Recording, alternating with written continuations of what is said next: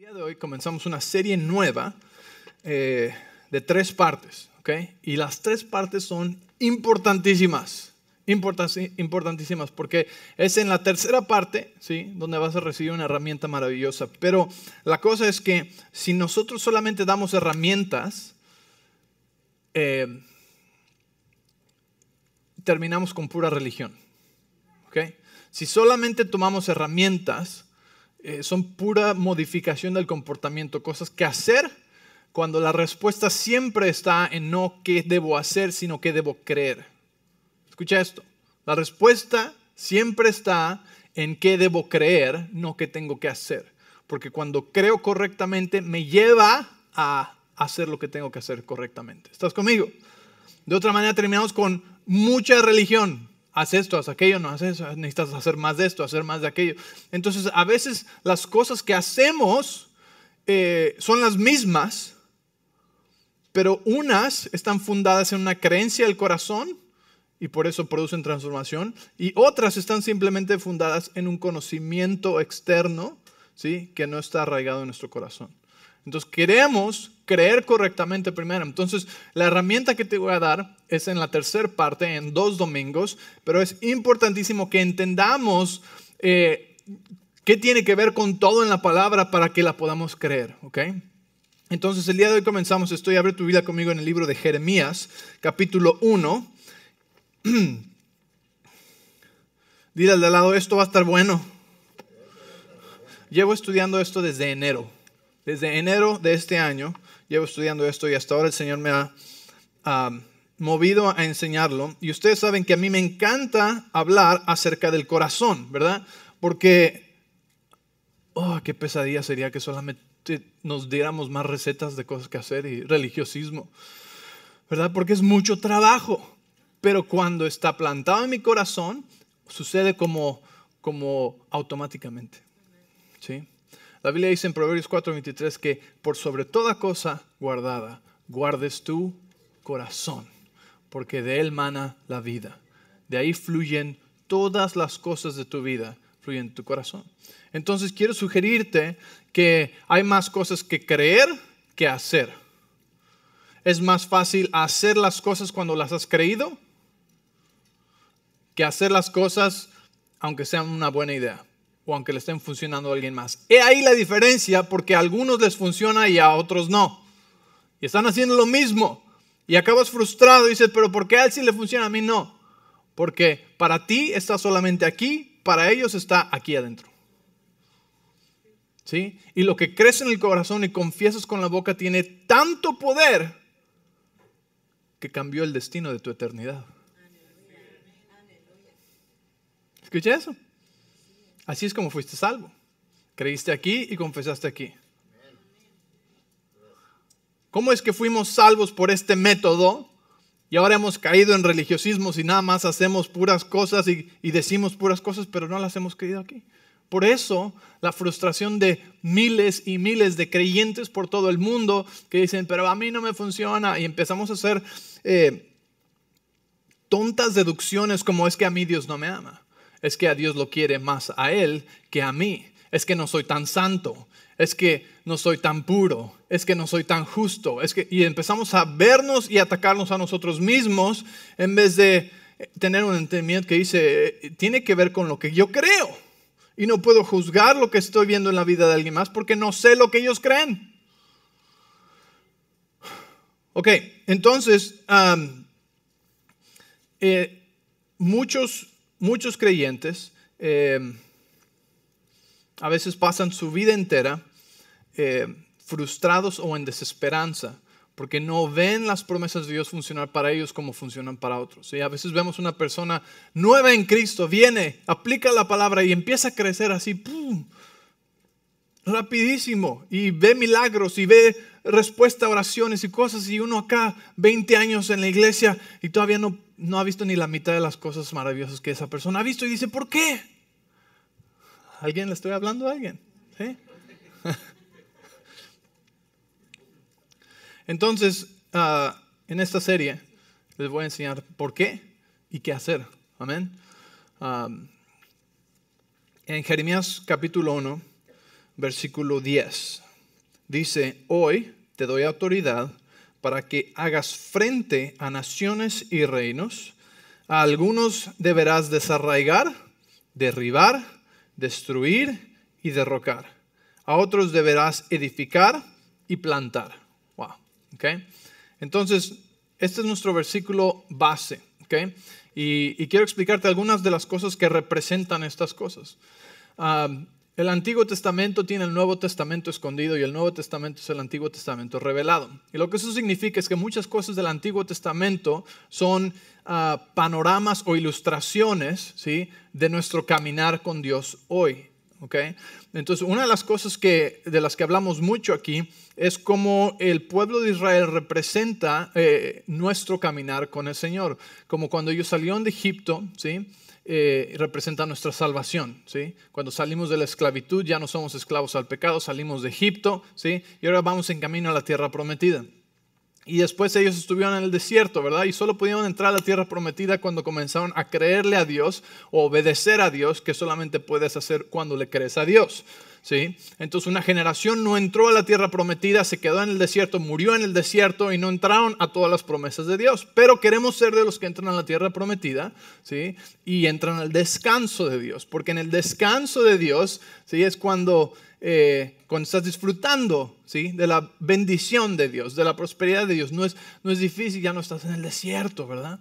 Entonces, cuando el pueblo de Israel eh, iba a entrar a la tierra prometida y cuando estaban ahí, Dios les dio una muy importante instrucción. Y seguro la has leído en Éxodo, en Números, en, Deuteronomio, en, en Josué, ¿verdad? Porque está en varios lugares. Y Dios les dio esta instrucción, les dijo, cuando entres a la tierra prometida, necesitas echar fuera a todos los habitantes de la tierra. Porque si no los echas fuera, ¿sí? En números 33, 55 dice, si no echas fuera a los habitantes de la tierra, van a ser como irritantes a tus ojos y como espinas en tu costado.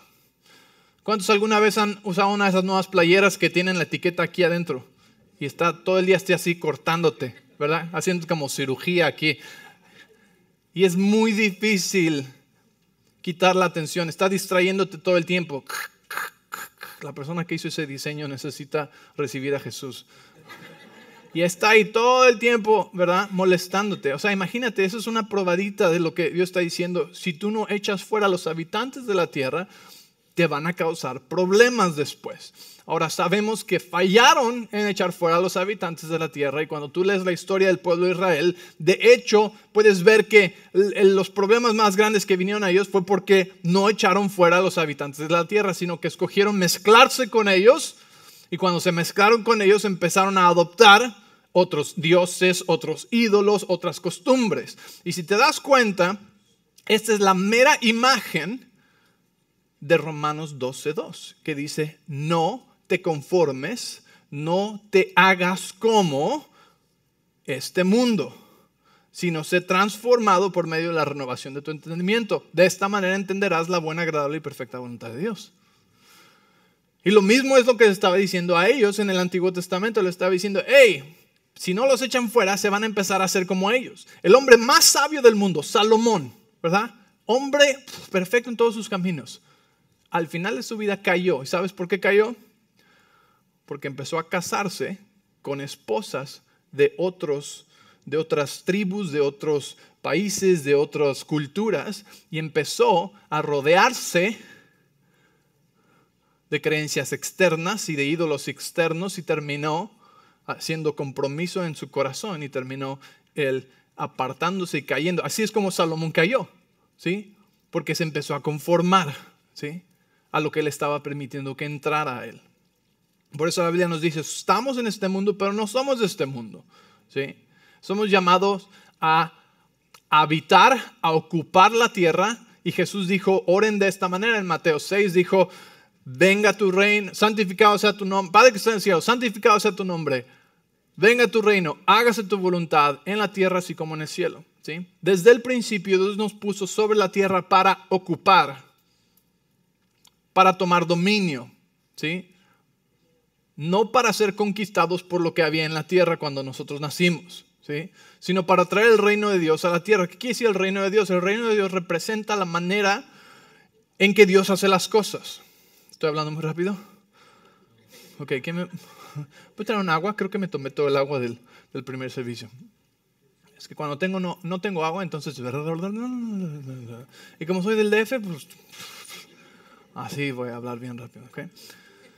Entonces, eh, entonces Dios, Dios nos puso aquí para traer su reino y por eso Jesús dijo, hey, esta sigue siendo la visión.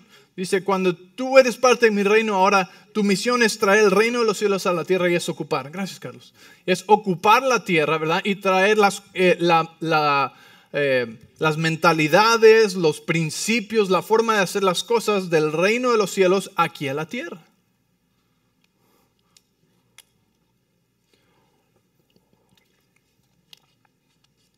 Ok. Entonces, eh, es el mismo principio ¿sí? que vemos aquí cuando Dios le estaba diciendo, hey, cuando vayas ahí a la tierra, sí, tienes que echar fuera a sus habitantes. El problema que les platicaba al principio es que muchos edificamos nuestra vida en el Señor y empezamos a confesar la palabra, a conocer la palabra, a aplicar los principios de Dios, mas nunca limpiamos la tierra. ¿sí? Ah, si ustedes se dan cuenta, cuando, cuando, ah, cuando alguien va a construir una casa nueva, eh, si hay una casa ahí, tienen que demolerla y limpiar todo el escombro, ¿verdad? Primero. Y aunque sea un terreno donde no se ha construido nada, también necesita preparación.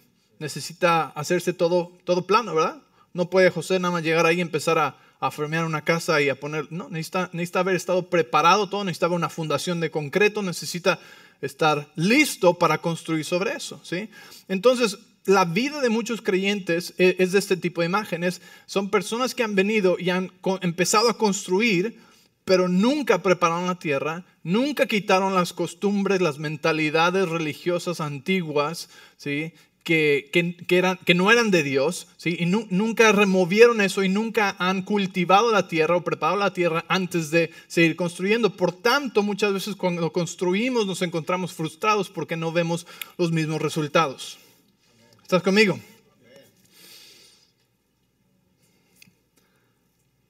Entonces, vamos a ver este versículo primero. Eh, dice, hoy te doy autoridad. Gracias Dios, nos dio autoridad. No somos víctimas no estamos amolados por nuestro pasado. No, tenemos autoridad. Jesús murió en la cruz, resucitó, nos dio poder y autoridad, nos dio la sangre de Jesús, ¿sí? Pero requiere de nuestra cooperación. Esa es la parte. Muchos piensan que es como magia. ¡Pum! Soy nueva criatura, ya todo está bien. Eres nueva criatura, tu espíritu ha nacido nuevo, pero tu alma sigue cochina. Tu alma sigue siendo la misma. Por eso dicen romanos que necesitas renovar tu mente, ¿sí? ser transformado a través de la renovación de tu entendimiento. Cuando una de las escrituras donde Dios les dice al pueblo de Israel que entren a la tierra prometida a tomar eh, y, a, echar fuera a los habitantes, les dice esto, le dice muy importante. Dice, dice, ustedes, dice, yo voy a hacerlo con ustedes pero ustedes tienen que ir primero. En otras palabras, Dios está diciendo, tú tienes que dirigirme y decir, Dios, vamos a tomar este territorio, Dios, vamos a hacer esto, este, eh, aquí está este habitante, ven con nosotros. En otras palabras, Dios estaba diciendo, esta es tu tierra y vamos a echar fuera a los habitantes y lo voy a hacer contigo, pero tú vas a tomar la iniciativa. ¿Ok? Escucha, tú vas a tomar la iniciativa. Y es muy diferente del caminar del desierto. El caminar del desierto, Dios iba por frente y Dios iba por atrás y Dios les decía a dónde ir y Dios les daba de comer en la boca todos los días. Cuando entran a la tierra prometida, ¿sí? esa vez cruzan el agua es diferente. La primera vez que cruzaron el agua, se abrieron las aguas y pasaron en tierra seca. La segunda vez que cruzaron a la tierra prometida, les fue requerido dar un paso y meter los pies en el agua antes de que se abriera todo. Y eso es una señal de madurez y de crecimiento, ¿sí? Él nos salvó y tenemos vida eterna, pero dice, yo tengo cosas más grandes para ti, entonces tú tienes ahora que empezar a dar los pasos y yo lo voy a hacer contigo. No te voy a dejar huérfano, pero tampoco te voy a tratar como bebé. Hace un codazo al de al lado. No, no es cierto. No es cierto. No es cierto, no es cierto. Algunos se aprovechan, ¿verdad? Entonces, Dios dice, tú tomas la iniciativa. Entonces, cuando, cuando llegamos a este lugar en nuestra vida donde empezamos a ver ciclos destructivos, cosas en nuestra vida que siguen sucediendo, eh, eh, límites de los que no pasamos, eh, la misma lucha año tras año, este, el mismo problema siempre, la misma limitación siempre, estas cosas. Es cuando nosotros tenemos que reconocer y decir, Espíritu Santo, ayuda aquí. ¿Qué habitante de la tierra necesitamos echar fuera? ¿Sí? Porque no me gusta lo que estoy viendo por fuera. Y sé que no se trata de hacer, hacer, hacer. Necesito una revelación para saber qué es lo que debo creer. Primero. Y de esa creencia tú me dices qué hacer. Entonces, en Jeremías 1.10 dice, te he dado autoridad para que hagas frente a naciones y reinos. Ahora, naciones y reinos representa en la Biblia culturas, creencias, sistemas, actitudes, patrones de pensamiento, tradiciones de hombre, dioses e idolatría. ¿Okay? Esto es lo que naciones y reinos representan. Algunos de estos tienen que ser destruidos de tu vida porque son malos, no son de Dios, no son como el reino de Dios. ¿sí? Pueden tener que ver con dinero, pueden tener que, ver con cómo eres en, tu matrimonio o cómo eres con tus hijos, pueden tener que ver con eh, cómo, cómo, manejas tus finanzas, pueden tener que ver con, muchas cosas en tu vida. Algunos de otros, algunos otros de estos pueden ah, ser edificados, corregidos o redirigidos, ¿sí? Y algunos van a tener que ser plantados como algo completamente nuevo que nunca habías aprendido, ¿sí? Y te voy a dar un ejemplo. Tal vez tú aprendiste acerca del, del diezmo y lo aprendiste de una manera muy religiosa, ¿verdad? Si tú no das el diezmo, Dios te va a maldecir y todo en tu vida va a estar maldecido y, y, entonces das tu diezmo por miedo, por temor, ¿ok? Eh, eso es algo que necesita ser sanado, corregido, redirigido, porque el diezmar no está mal, el diezmar es es un principio buenísimo del reino de Dios, pero necesitamos aprenderlo correctamente. De otra manera, la motivación de nuestro corazón va a contaminar nuestra semilla.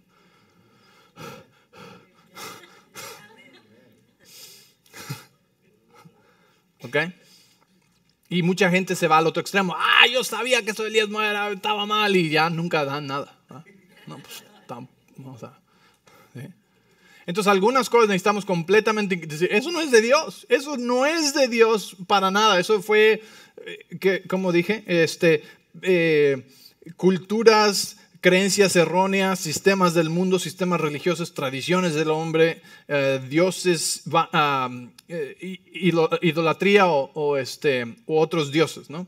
Entonces algunos tienen que ser destruidos, algunos tienen que ser construidos algunos tienen que ser redirigidos o corregidos y otros son completamente nuevos. Tal vez tú nunca habías escuchado esto del diezmo.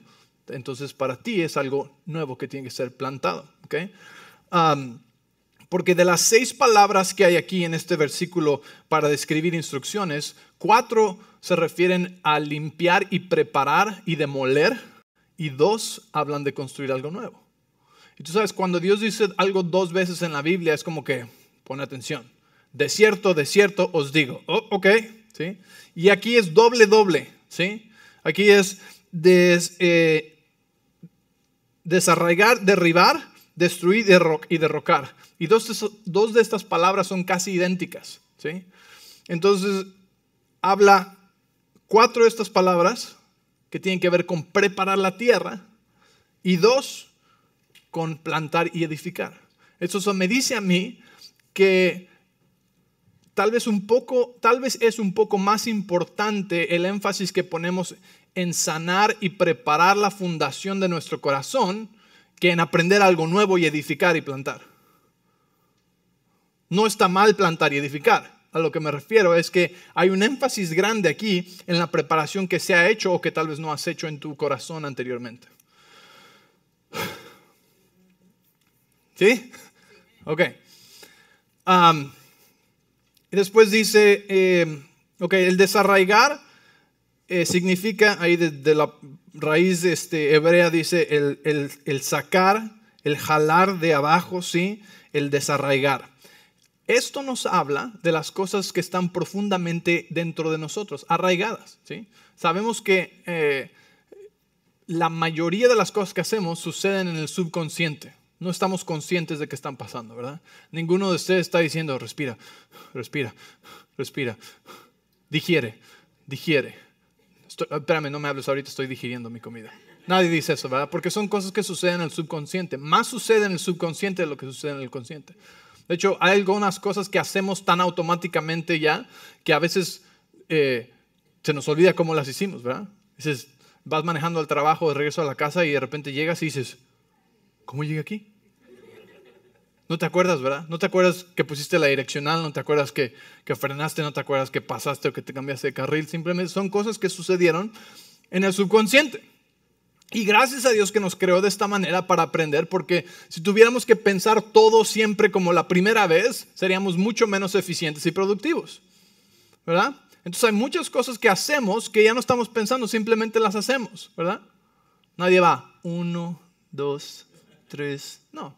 Cepillas los dientes y, ya, ¿verdad? No, ¿Cuántas veces te cepillaste? No, pues quién sabe, no sé, no cuento, ¿verdad? Una vez este, yo estaba tratando de, de manejar como, como piloto de carreras con, ah, con los dos pies, ¿verdad? Un carro automático con los dos pies.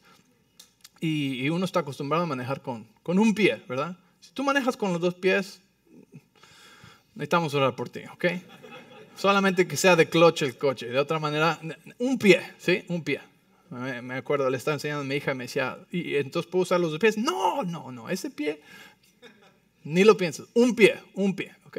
Entonces yo estaba tratando, esto fue cuando nos acabamos de casar, teníamos un, un, un carrito nuevo, y este, y, y dije, hoy voy a manejar con, los, con el pie izquierdo. De hecho, dije, voy, todo con el pie izquierdo. Voy a acelerar, voy a frenar con el pie izquierdo. Entonces llegué a, a una, una, un semáforo rojo y que voy a frenar con el pie izquierdo. Y frené tan fuerte y no lo esperaba, ¿ok? Porque la otra cosa que sucede subconscientemente que no te das cuenta es que cuando tú frenas, tu cuerpo automáticamente compensa, ¿sí? Para no irte para frente. Y todos los van a tratar ahorita que salgan de aquí. ¡Oh, sí cierto! No sabía que hacía eso, es subconscientemente. Entonces, algo cambió, ¿verdad? Porque yo traté de hacerlo con el pie izquierdo. Y cuando frené con el pie izquierdo, frené tan fuerte que me fui de frente y le pegué al claxon con mi cabeza. ¡Pum! Y volteó y la persona de al lado me vio así como que... ¡Pum! ¿Sí? ¿Por qué? Porque no estoy acostumbrado a hacerlo con el pie izquierdo. Eh, no está entrenado mi pie para la, la, precisión y cuánto apachurrarle y qué tan, y mi cuerpo no estaba listo para, para detenerse tan duro, ¿sí?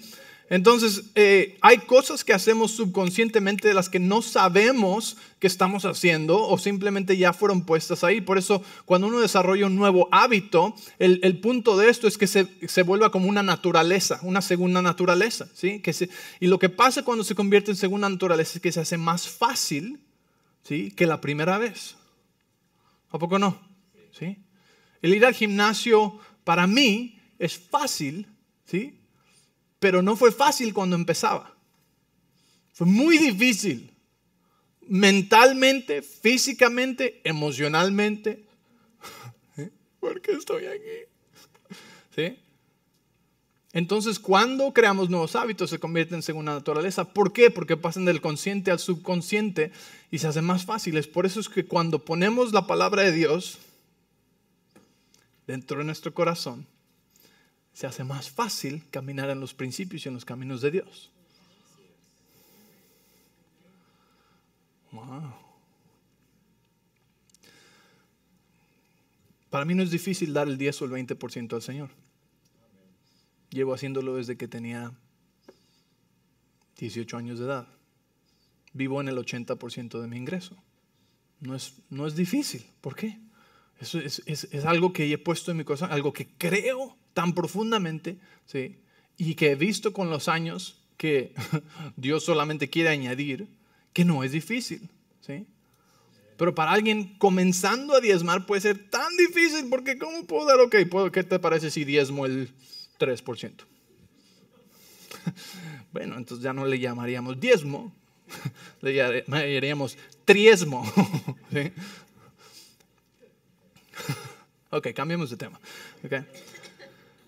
¿Están conmigo? Entonces, naciones y reinos, para algunos de desarraigar, hablamos de desarraigar, son las cosas que están profundas en nuestro subconsciente. ¿sí? Reacciones, enojos, eh, eh, eh, el temor nos hace reaccionar, ¿sí? Entonces cuando hay mentiras en nuestro subconsciente que nos dicen, así es como actúas, ni siquiera lo piensas. Tu corazón y tu intención es buena, pero hay algo en tu subconsciente, en tu corazón, que ha sido puesto ahí por tantos años que cuando algo sucede, si es como un gatillo, ¡pum!, sale esto. Porque está en su consciente. Son cosas que necesitamos desarraigar. ¿ok?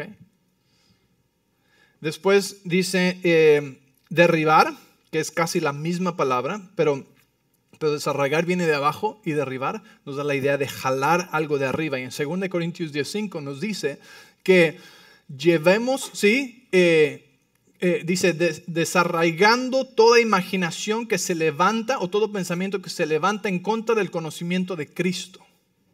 ¿Sí? Y eso habla más de nuestros pensamientos conscientes. Tenemos pensamientos conscientes, ¿sí? Que, que no están alineados a la palabra de Dios, que andan dándonos ideas y andan flotando en nuestra mente y, no son de Dios. Y la palabra dice que los llevemos cautivos y que los jalemos. Y es lo que me da esa idea. Dice, algunos necesitamos derribar y decir, no, usted está bajo arresto, Señor pensamiento de lujuria, Señor pensamiento de, enojo, Señor pensamiento de avaricia, Señor pensamiento de temor, Señor pensamiento de, de desesperanza, Señor pensamiento de depresión, de suicidio. Usted está bajo arresto, usted no tiene no tiene que andar aquí haciendo nada. ¿Sí? Entonces hay otros esos que dice, necesitamos eh, derribar, ¿sí? Necesitamos derribar. Después dice, eh, eh, destruir y derrocar, que son casi las mismas palabras, ¿sí? Y en, el, ah, en sus idiomas originales se refieren a ciudades o altares, ¿sí? Y este, ah, y significa tirar, destruir, completamente remover, ¿sí? Eh, y después nos dice, y otros deberás edificar y plantar. ¿ok? Edificar y plantar. Dice, edificar y plantar. Edificar es construir, ¿verdad? Y lo que necesitamos construir son ahora mentalidades de la palabra de Dios. Fortalezas de la palabra de Dios. La Biblia habla de fortalezas y muchas veces es en el sentido negativo, ¿verdad? Una fortaleza. ¿Y qué quiere decir? Es una mentalidad que has construido y protegido por tanto tiempo en tu vida que es muy difícil de pensar diferente. ¿Alguien? Como, como, las personas ah, muy religiosas que, que, crecieron toda su vida eh, en la iglesia eh, donde no permiten que las mujeres prediquen, ¿verdad? Y se los han inculcado y se los han puesto tan fuerte en, su mente que, que, es muy difícil que cambien de manera de pensar, ¿verdad? Para ellos es algo que, que piensan que es de Dios y que, que, las mujeres no deben hablar en la iglesia y no deben este, predicar y que las mujeres menos. Y, eso es que es una fortaleza, ¿sí? Que ha sido edificada y construida por muchos años, por toda la vida de esa persona, ¿sí? y necesita ser derribada esa fortaleza. Pero hay fortalezas buenas. ¿Cuáles son las fortalezas buenas? Porque las fortalezas es un lugar de refugio, es un lugar de protección. Las fortalezas buenas son las mentalidades que están basadas en la palabra de Dios. ¿Sí? Como Dios quiere bendecirme. Tú jamás vas a poder hacer que yo cambie de parecer de que Dios es bueno y quiere bendecirme. Jamás. Es una fortaleza en mi vida que me provee de protección, de esperanza, de paz, de gozo, de siempre confiar en mi Dios. Y la he construido por décadas en mi vida, ¿sí? Y no hay absolutamente nada que me pueda convencer de lo opuesto. Es una fortaleza de la palabra de Dios, ¿sí? Que he construido a base de la palabra, de su bondad, de su provisión, de su amor, de su cuidado por mí. ¿Estás conmigo? y después hay unas que son nuevas que necesitamos plantar, ¿sí? Y este, las, ¿cómo plantamos dentro de nosotros? La manera en la que plantamos dentro de nosotros es a través de semillas, ¿ok? Y las semillas son pensamientos, los pensamientos son semillas al corazón, ¿sí? Cada pensamiento que tú tienes es una semilla que estás plantando en tu corazón y entre más de eso medites en ese pensamiento, entre más eh, lo mastiques, ¿sí? Más estás poniéndolo en tu corazón, más estás cultivando esa parte de tu corazón con esa semilla, ¿me entiendes? Entonces necesitamos, em, necesitamos eh, plantar las cosas correctas, porque la mayoría de lo que plantes es lo que va a producir en tu vida. ¿sí? Entonces, si estamos plantando eh, la palabra de Dios, pues va a ser maravilloso, pero si estamos rodeados y escuchando la mayoría del tiempo de otras cosas que no son de la palabra de Dios, ¿qué es lo que va a crecer dentro de nosotros? Bien, esto es, esto es muy importante y esto muchos, muchos piensan o lo ven como religiosismo, ¿sí? Pero cuando entiendes esto, te das cuenta que no es religiosismo, es un principio, ¿sí? ¿Por qué Tristemente, muchas o la mayoría de las personas hoy en día leen otros libros más que la Biblia. Y estoy hablando de libros mundanos y paganos, lo que sea, ¿verdad? Leen más artículos de otra cosa que la Biblia. Entonces, ¿qué están plantando? Pues lo que sea, pero lo menos de lo que están plantando es de la palabra de Dios. ¿Sí me entiendes? La gente le cuesta trabajo venir a la iglesia dos horas una vez a la semana. ¿Dónde están el resto de las ciento y pico horas que hay en la semana. Bueno, 40 eh, o más en el trabajo, ¿verdad? En ese ambiente, en ese, sea bueno o malo. Mi punto es, ¿cuál es la influencia más grande en nuestra vida? Porque de lo que escuchamos, eh, la manera en la que plantamos en nuestro corazón, eh, no podemos abrir nuestro corazón y meter ahí pedazos de la Biblia, ¿verdad? ¿Cómo sucede? Sucede por lo que vemos, por lo que oímos, por lo que leemos. ¿Verdad? Eso produce pensamientos y esos pensamientos producen semillas que son plantadas en el corazón. Y de ahí viene la conclusión de cuánto y qué estás sembrando en tu corazón cada semana. Tú haces el cálculo más gente ve televisión horas y horas y horas y programas de lo que escuchan la enseñanza de la palabra de Dios. Entonces, ¿qué están poniendo? Y en cierta manera estamos haciendo muchas veces, sin querer, lo que Salomón hizo, ¿sí? que tenía un reino de paz, pero abrió la puerta a las influencias externas y hizo lo que Romanos 12, 2 dice que no hagamos. Se empezó a conformar a este siglo, a este reino, a este mundo permitió que esas cosas corrompieran su corazón desde adentro. Entonces muchas veces podemos pensar que estamos a salvo porque asistimos a la iglesia una vez a la semana y leemos la Biblia unas dos, tres veces a la semana, ¿sí? Pero yo te pregunto, ¿de qué estás sembrando en tu corazón más? Porque Proverbios 4:23 dice, del corazón mana la vida. Y aunque pienses que, ah, pero eso nada más lo veo como entretenimiento, poco a poco son semillas que te dicen, ah, eso es, es normal. Si tienes una novia, tienes relaciones sexuales con ella y pues no hay problema, todos lo están haciendo. Y poco a poco empezamos a conformarnos ¿sí? al mundo y empieza a corromper nuestro corazón desde adentro. ¿Están ahí? Entonces, y, y eso es en cualquier tema, ¿sí?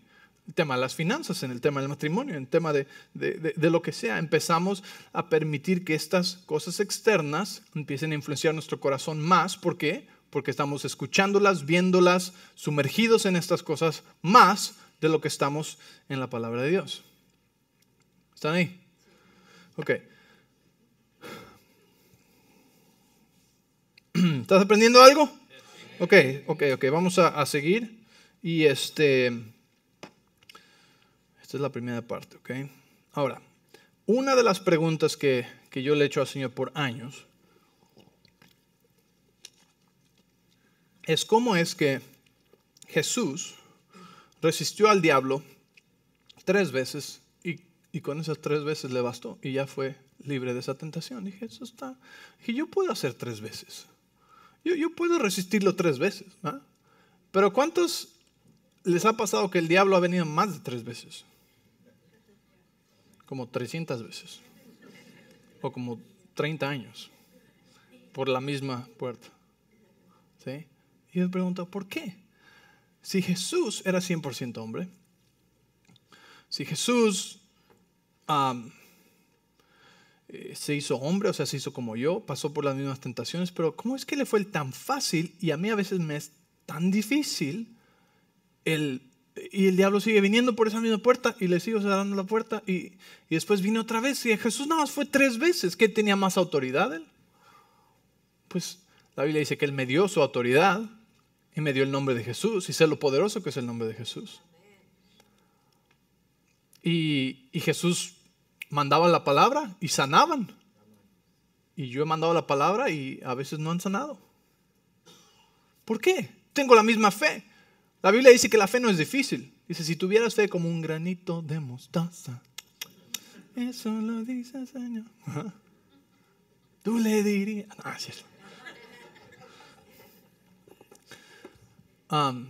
entonces la fe no tiene que ser, o sea, el problema no es mi fe. Los religiosos me han dicho que el problema es mi fe. Los religiosos juzgan por fuera y dicen, es pobre y está enfermo. Tiene o pecado o no tiene suficiente fe. Y el pobre ahí ya, mm, ya, ya, no, pues sí, tienen razón. Dios les bendice. Yo nunca voy a hacer nada en esta vida. Gracias a Dios que me voy al cielo un día y el resto de esta vida será miserable. Y pues ya. No, ¿verdad? Eh, eh, no es, no son esas cosas, porque la fe no es difícil, ni tiene que ser gigante, solamente tiene que ser pura y simple, ¿verdad? Ni tampoco es el pecado, porque Él murió por el pecado, el pecado ya no es ese problema. El pecado tiene otro problema, que es que sus consecuencias, pues ya las sufro yo, pero no es Dios castigándome o condenándome. Entonces, ¿cuál es el problema? ¿Cuál es la diferencia? Y el Señor me mostró esto y me dijo, la diferencia es que Jesús no tenía todas las... Eh, las creencias tóxicas, él no tenía todas las heridas del pasado, él no tenía todas las experiencias negativas, él no tenía las maldiciones generacionales y las memorias celulares destructivas que le fueron pasadas y no tenía todas las mentiras dentro de su corazón, que nosotros sí tenemos. Y entonces digo, wow, pues claro, ¿verdad? eso tiene influencia sobre mi vida. Y después pienso, pero no es justo. Porque, espérame, que no él vino a ser como yo. Pero él vino, ¿y cómo se le refiere la Biblia? Como el segundo qué? Adán. El segundo Adán, ¿verdad? Eso quiere decir que el primero también la regó. Y el primero tampoco tenía todos esos sistemas de creencias negativos, experiencias negativas, imágenes destructivas, memorias celulares destructivas. El primer Adán tampoco tenía nada de esas cosas negativas y la regó. ¿Sí me entiendes? Entonces dije, ah, ok. Entonces, aunque yo no tuviera nada de esas cosas de mi pasado, a Adán le pasó, a mí me hubiera pasado también. Entonces Jesús vino a ser el segundo Adán, ¿verdad? Pero él no tenía esas cosas. Por eso es que nosotros tenemos un poquito más de trabajo que hacer en nuestro corazón y en nuestra fundación ¿sí? de lo que Jesús tenía. Jesús no tenía incredulidad. ¿Sí? ¿Estás ahí? Nosotros tenemos incredulidad por el simple hecho de que hiciste una oración la semana pasada y no se cumplió y ahora ya tienes más incredulidad. Y obviamente necesitamos aprender a reconciliar esas cosas, ¿verdad? Porque sabemos, a enseñanzas incorrectas nos han llevado a crear nuevas teologías que nos dañan más. Oré y no pasó, así que no siempre es la voluntad de Dios sanar. No, no vamos a, a diluir y a bajar la palabra de Dios al nivel de nuestra experiencia, familia. Él es fiel, su palabra es verdad, nunca cambia. Sus promesas son sí y amén. Y el problema no es mi fe, y no es que Dios no me ama, y no es el pecado, porque el pecado lo cubrió y lo pagó en la cruz. El problema es mi sistema de creencias y las cosas en mi corazón que no estoy dispuesto a ver. Tan poca gente está dispuesta a lidiar con su corazón.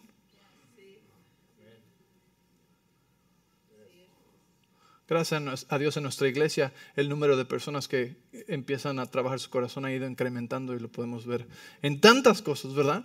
Porque hablamos de esto todo el tiempo, porque queremos transformación verdadera del corazón, no modificación del comportamiento. Entonces,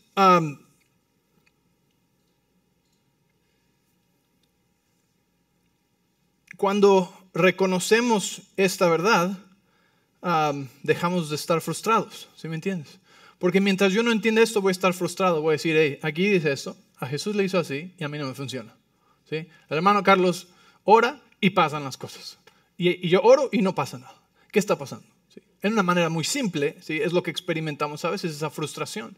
Entonces necesito yo entender que no tiene que ver con mi fe, ni soy menos, ni Dios deja de amarme, ni, ni tiene nada eso que ver, sino que tiene que ver con mi fundación, con mi corazón, con las cosas que están dentro de mí que aún no he sanado, que aún no he limpiado, que aún no he removido, que están directamente ligadas a esas cosas. ¿sí? Si tú tienes un problema acercándote al Padre Celestial y viéndolo como un Padre que te ama, ¿sí? porque tuviste una mala experiencia con tu Padre terrenal, déjame decirte que eso ahí te va a afectar en tus finanzas, te va a afectar en cómo tú eres papá, te va a afectar en la manera en la que te relacionas con otras personas, ¿sí?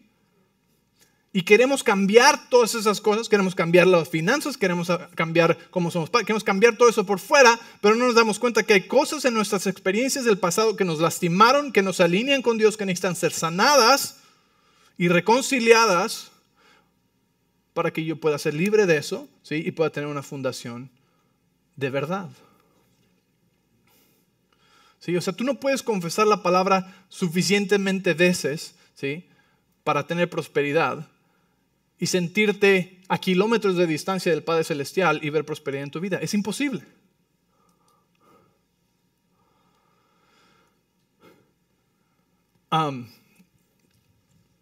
¿Dónde estoy? Entonces, el trabajo que necesitamos hacer es de nuestro corazón, familia. Y es algo que no, nunca termina. Ahora, quiero también decirte algo. Eh, porque esto puede, tú puedes pensar, oh, o sea que tengo un montón de trabajo que hacer. Tranquilo.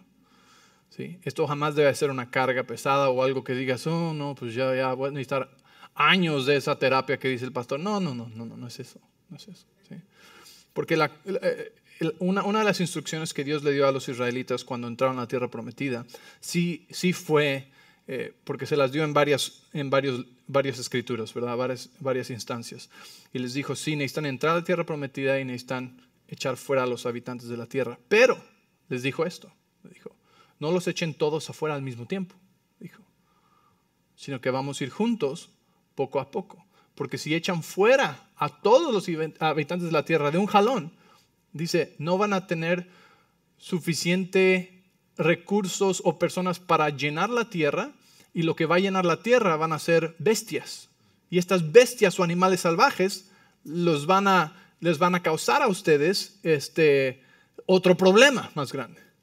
Eso me dice a mí ¿sí? que el Espíritu Santo es tan maravilloso que cuando tú vas caminando con Él día con día ¿sí? y tu corazón está abierto y está consciente ¿sí? De que no, no eres menos, de que no es tu fe, de que no es, son estas cosas, sino que es, el Señor está cultivando tu corazón y está guiando a verdad día con día. Y cuando estás consciente de esto, entonces Él te lleva y te dice, ok, mira, este problema que tienes con el enojo, el problema viene de aquí, viene de esta situación, viene de esta mentira, viene de este trauma. ¿sí? Así que hoy vamos a lidiar con esto. ¿ok? Y mañana viene otro problema y, se te cayeron las finanzas otra vez y dices, esto pasa cada año. Oh. Y te das cuenta, eso es, eso es un síntoma, ¿sí? Entonces dice Espíritu Santo, ¿qué hay de esta situación? Y Espíritu Santo te guía esa situación. Él no te lo va a dar todo en un día, porque sería abrumador y deprimente. ¿Entiendes? Entonces, Él nos guía poco a poco y nos dice, ok, esto necesitamos lidiar, esto es, esto es muy importante ahorita porque sigue pasando en tu vida y sigue robándote y sigue saboteándote. Así que vamos a lidiar con esto. Y entonces cuando tú necesitas estar dispuesto y decir, ok, estoy dispuesto a ver aquí adentro. ¿Sí? Porque muchos le sacan, así le decimos en el DF. ¿A qué le sacas? Es que a mí no me gusta llorar. Bueno, pues ni modo, vas a llorar. es cierto. Ah, quiero enseñarte un truco. No, no es cierto. entonces Dios no quiere que estemos ah, en desesperanza o que estemos frustrados. Entonces necesitamos aprender a reconocer esto. A, la gente le gusta eh, tener todo figurado, saber todo de, entrada. ¿Algunos de ustedes han ido alguna vez en un, en un viaje de carro largo con alguien y tú no eres tú no eres el encargado? ¿Sí? Y no sabías dónde iban a ser las paradas y estás ahí todo sacado de onda. ¿Y, ¿y aquí, ahora qué? ¿Por ¿Cuándo es la siguiente parada? Y tú no estás en control. Y a veces así queremos controlar a Dios y queremos saber todo. Ese es el religiosismo. El religiosismo dice, dame los diez mandamientos y ya, nos vemos en el cielo. Yo, yo me hago cargo de esto. ¿sí? Pero la relación a la que fuiste llamada con Dios es una de día con día caminar con Él y aprender de Él y escuchar de Él. ¿sí? Ok.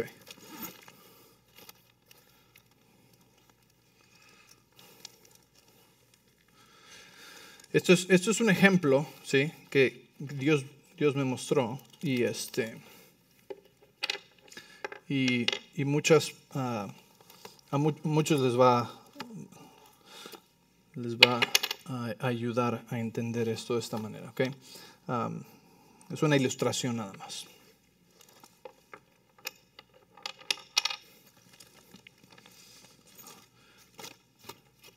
De pastor a mago.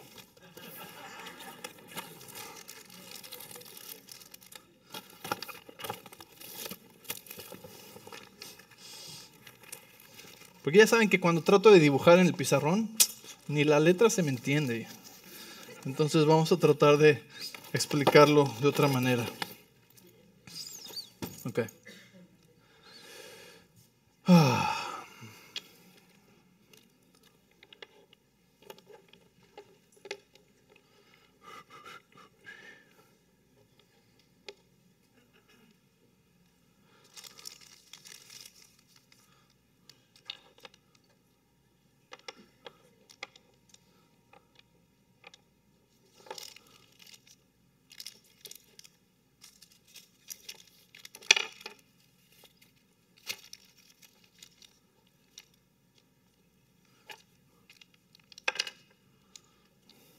Bueno, tal vez, tal vez es la última vez que hago algo así.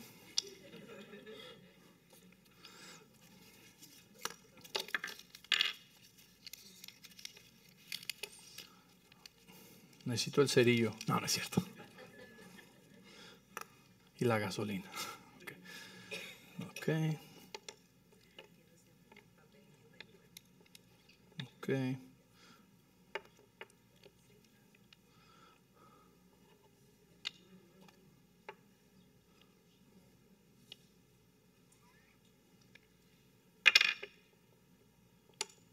Ok, ahí está. Ok, perdón. No había otra manera, pensé esto, ¿y cómo lo voy a hacer? No, pues no. Esa es la única manera de hacer esto. en Salmo capítulo 19, si quieres ir ahí conmigo, por favor. Salmo 19, versículo 12.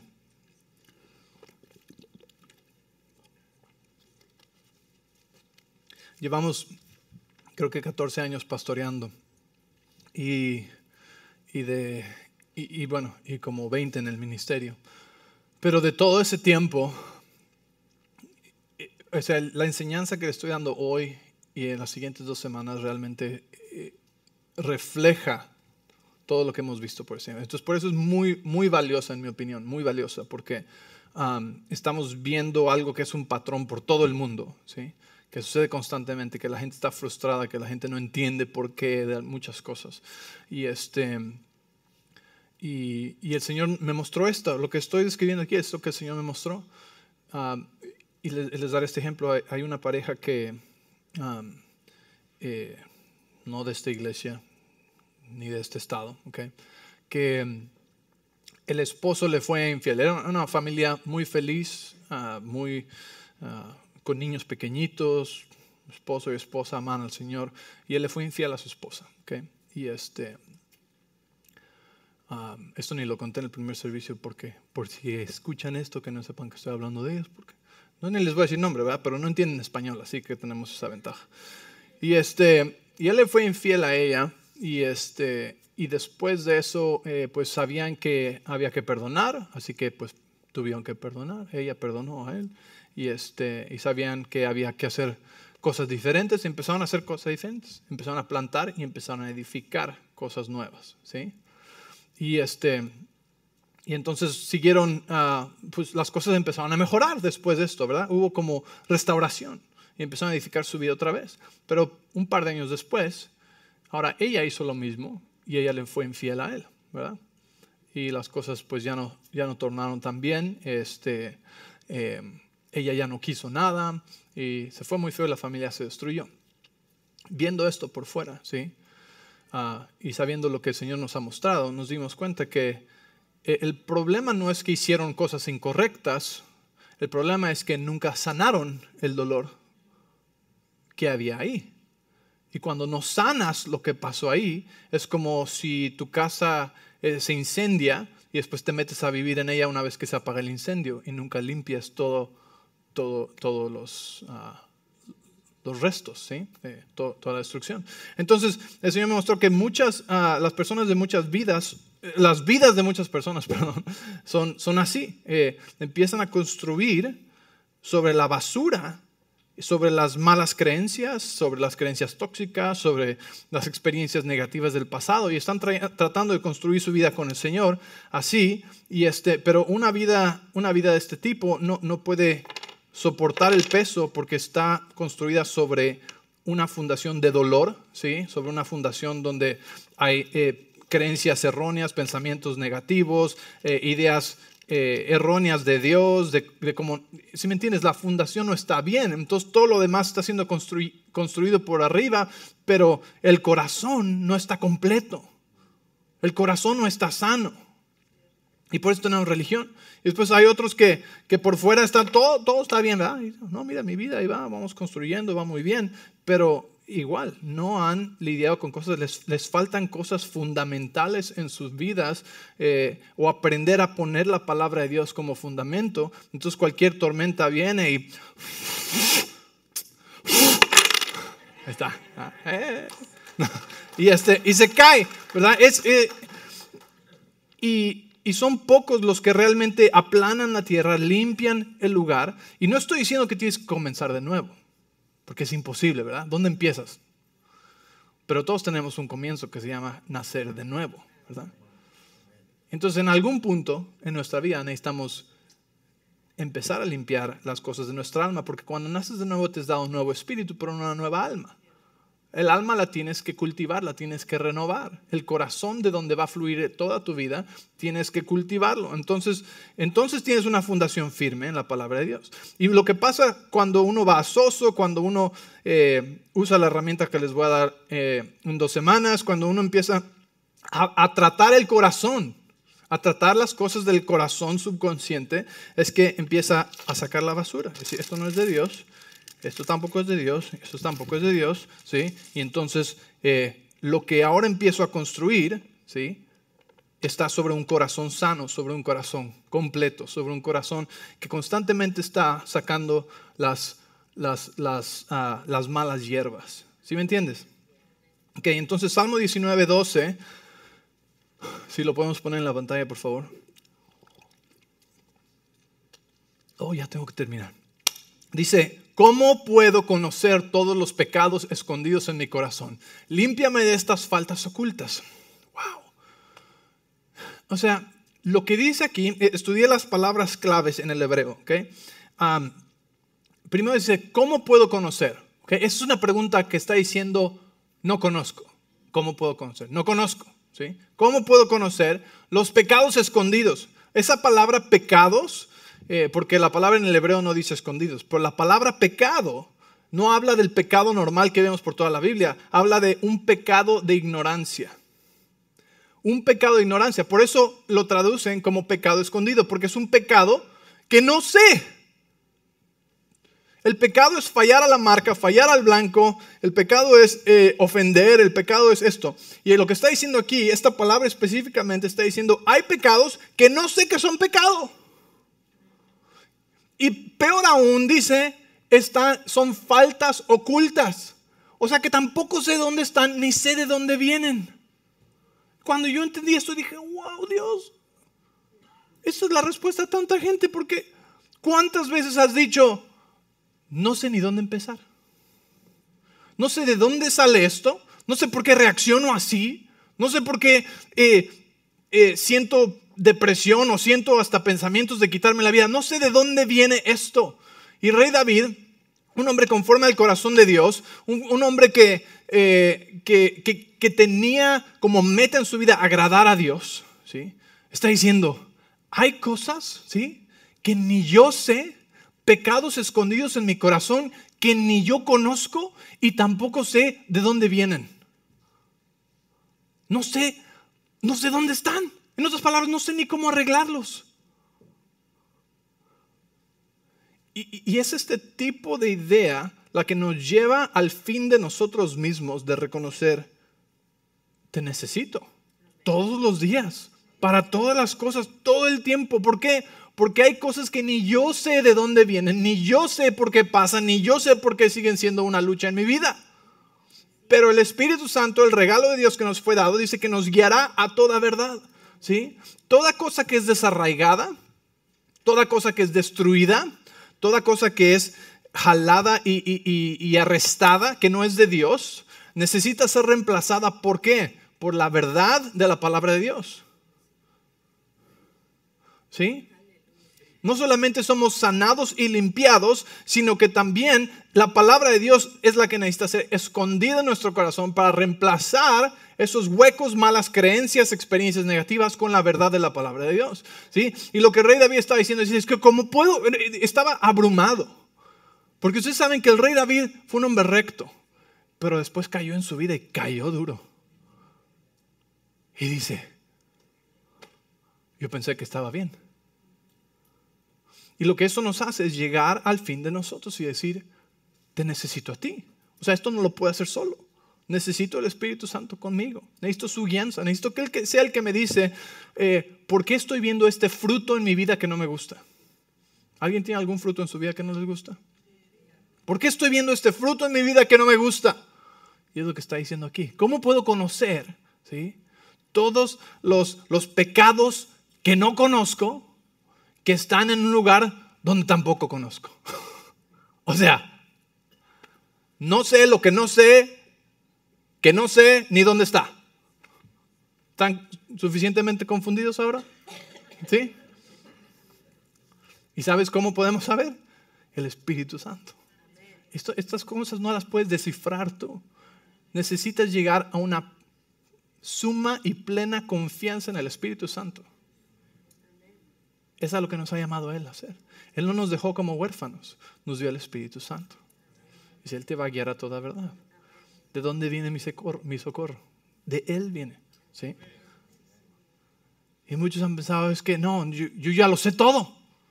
Yo llevo 20, 30, 40 años de, cristiano caminando con el Señor, yo ya lo, ya lo sé todo. No, no, no, yo, yo sé.